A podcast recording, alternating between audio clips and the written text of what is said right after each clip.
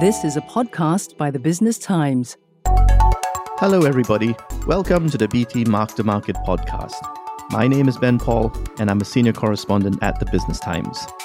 This series of podcasts, which is based on my weekly column in the Business Times, aims to provide analysis and insight on market trends and corporate issues in Singapore. We're in the month of August 2022, and one topic that has repeatedly made headlines over the last few months is the proliferation of online scams. In particular, there was a spate of phishing scams involving OCBC late last year, where its customers had been essentially duped into revealing their bank credentials to scammers, who then used the information to transfer money out of their bank accounts. Now, OCBC eventually decided to reimburse all its customers who had lost money to the scammers, but the Monetary Authority of Singapore, as well as the banks, are being careful now to ensure this does not become a precedent. In February, MAS emphasized that OCBC's goodwill payouts were just that. It was goodwill and a one off gesture that was made because OCBC had itself felt that it had not met its own expectations of customer service when the scams happened. MAS also said that it's working on a framework for the equitable sharing of losses arising from scams, and that customers have a responsibility to take certain precautions when they do online banking transactions. The mark to market column in July questioned whether this loss sharing framework is really a good idea and suggested that the banks should bear the costs of phishing scams. That particular column received a lot of feedback, and the feedback was mostly negative. The idea that depositors should get their money back after giving away their bank credentials to unknown persons did not sit well with many readers of the Business Times. Not long after, on the 18th of July, MAS also said that the development of the loss sharing framework is taking longer than expected in view of the complexity of the issues. So I thought it would be a good idea to talk about the implications of a loss sharing framework for phishing scams. In this podcast, I will talk about why many people reflexively think a loss sharing framework is a good idea. I'll also look into the potential risks and inherent unfairness of such a framework and what bank customers can do to protect themselves. I will also suggest an alternative way for MAS to push for accountability in the banking ecosystem in relation to phishing scams. Let me start by saying that online scams are a sign of the times Businesses have increasingly created online channels to better serve their customers. And in the wake of the pandemic, even the least tech savvy people, including myself, have been forced to get comfortable with transacting online. All this activity in cyberspace has naturally drawn the attention of criminals who often operate from some offshore location in fact, the Singapore Police Force said in February that there was a decrease in physical crimes on our streets in 2021, but there was an increase in the total number of reported crimes because of a 52.9% jump in scam cases. So, the proliferation of these scams are now driving Singapore's crime statistics. The scams themselves take many forms. There are love scams, of course, which we often read about. There are also investment scams and e commerce scams. And there are various kinds of phishing scams, but what I'm focusing on here are phishing scams that involve the banks. So, for example, the scammer might send you an SMS or email that appears to be from one of the banks claiming that there are problems with your account you're encouraged to click on the link embedded in the SMS, which takes you to a fake web page that asks for your bank credentials, and the scammers then use that information that you've unwittingly provided to empty out your bank account. Instances of these sorts of scams have increased exponentially. The Singapore Police Force said in February that there were 2,237 reported cases of such banking related phishing scams in 2021. That was 897 more than in 2020. The victims of these particular scams lost $19.4 million in 2021, which was $14.1 million more than in 2020. The largest sum lost was $1 million. What bothered me about these bank related phishing scams is that the victims believed they were dealing with their own banks. They were not trying to get rich quick or trying to win the approval or affection of somebody or, or trying to get something to which they were not entitled. They had simply been tricked into giving away their bank credentials to the scammers. In effect, the scammers were not just exploiting the gullibility of the victims, but also the weaknesses of the online platforms of the banks. In fact, after the spate of phishing scams suffered by customers of OCBC late last year, the banks began to take remedial measures. This included setting the threshold for funds transfer notifications at $100 or lower and sending notifications to customers' existing mobile numbers and email addresses whenever there's a request to change them. The banks have also removed clickable links from emails and SMSs and pledged to send out more frequent scam education alerts. And they will put in place dedicated and well resourced customer assistance teams to quickly deal with feedback on potential fraud cases. Bank customers will also be provided with a self service kill switch to suspend their accounts quickly if they suspect these accounts have been compromised. On top of that, the banks will facilitate rapid account freezing and fund recovery operations by co locating staff at the Singapore Police Force Anti Scam Center. I'll delve further into some of these remedial measures later, but the fact that they're being implemented suggests that the banks had not been all that vigilant in monitoring emerging threats and had perhaps underinvested in the security of their online platforms. So it seemed unfair to me that MAS is now pushing for losses from these phishing scams to be shared with bank customers. Being scammed can be catastrophic for an unwary bank customer, but the banks can easily absorb the losses. OCBC reportedly made full goodwill payouts to 790 customers who had lost a total of $13.7 million in the spate of phishing scams late last year. This was a drop in the ocean compared to the nearly $10.6 billion in total income that OCBC reported for 2021. More to the point, OCBC felt obligated to reimburse its customers because of its own failings MAS ought to hold OCBC up as an example for the other retail banks.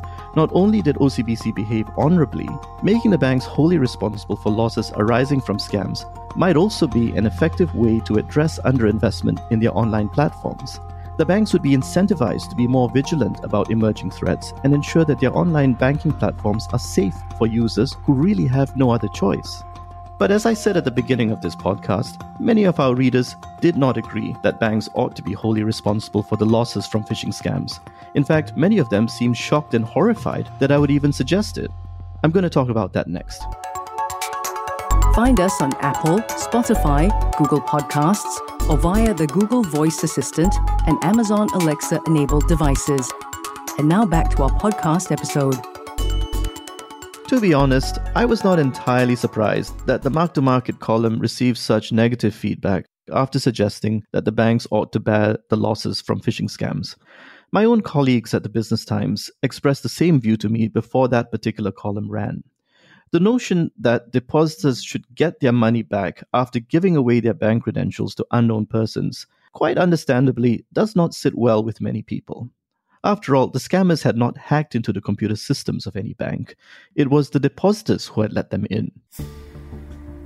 Some readers worried that making the banks reimburse depositors would create a moral hazard problem, which is to say, if depositors know they are shielded from any risk, they might behave even more irresponsibly.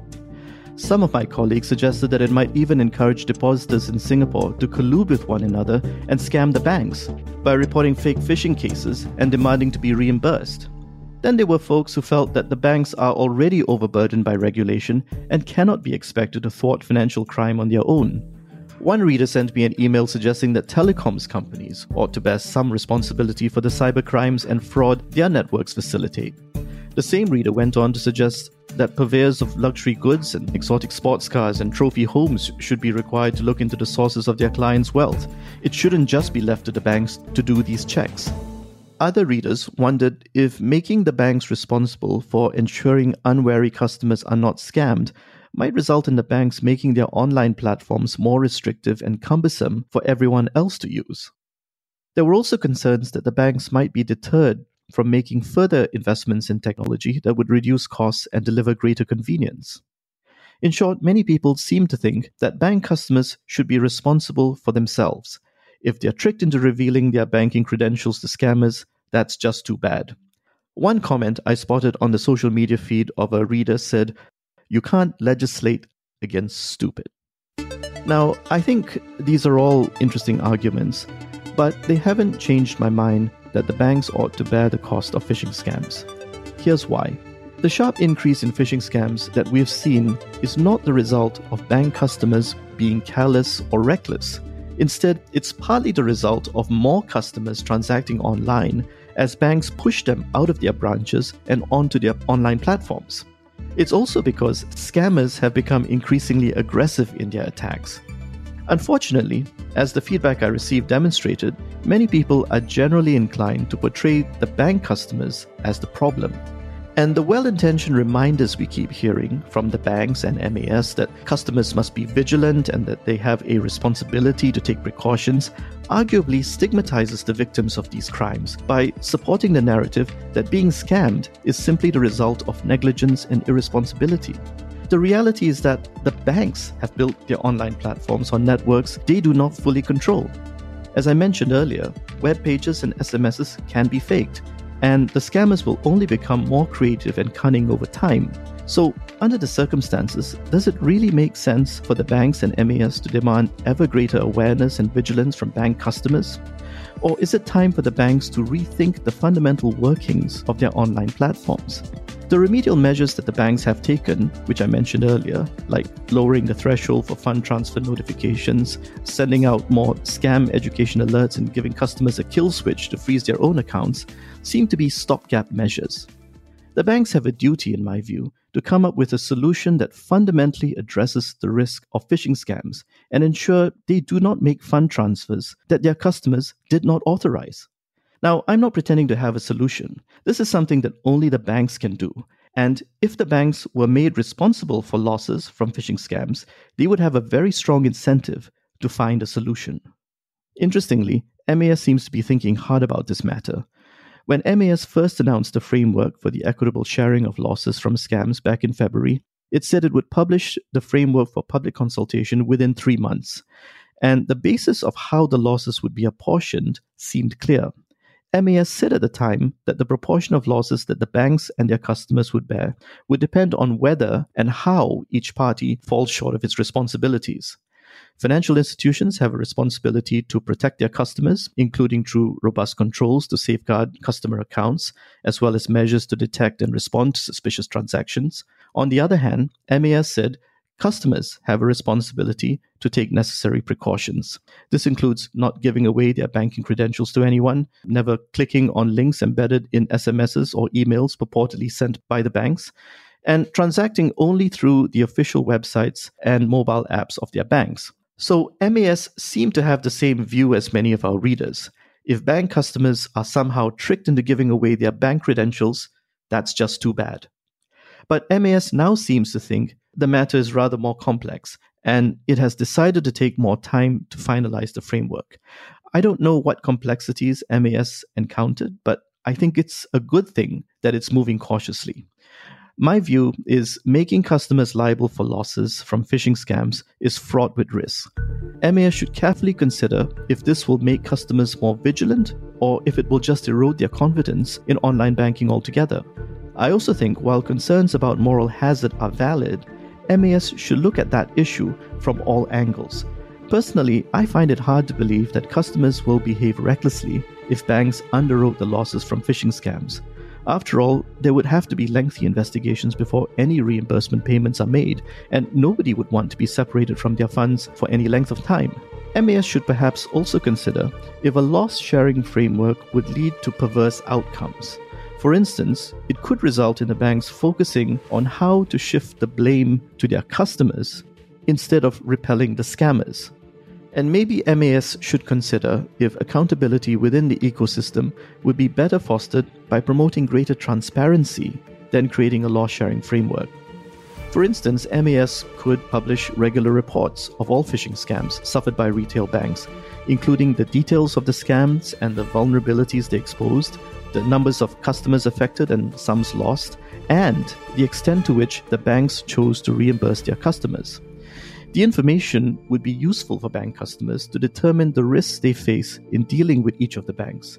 It might also incentivize the banks, through competition, to monitor and head off evolving threats by making appropriate and timely investments in their online platforms. So, what does all this mean for you and me? The way I see it, the growing threat of phishing scams has increased the risk of dealing with a single bank, especially the largest banks, as their customers are most likely to be attacked by scammers. My suggestion is to spread your cash savings across different retail banks. It might make your life more complicated, but it would lower the likelihood of all your cash savings being lost if you're ever the victim of a bank related phishing scam. That's it for this episode of Mark to Market. My name is Ben Paul, and I'm a senior correspondent at the Business Times. That was a podcast by the Business Times. Send your feedback to podcast at sph.com.sg. Find us on Apple, Spotify, Google Podcasts, or via the Google Voice Assistant and Amazon Alexa enabled devices. For more podcasts by the Straits Times, the Business Times, and Money FM 89.3, you can also download the AWEDIO by SPH app. That's A W E D I O. This podcast is meant to provide general information only. SPH Media accepts no liability for loss arising from any reliance on the podcast or use of third parties' products and services. Please consult professional advisors for independent advice.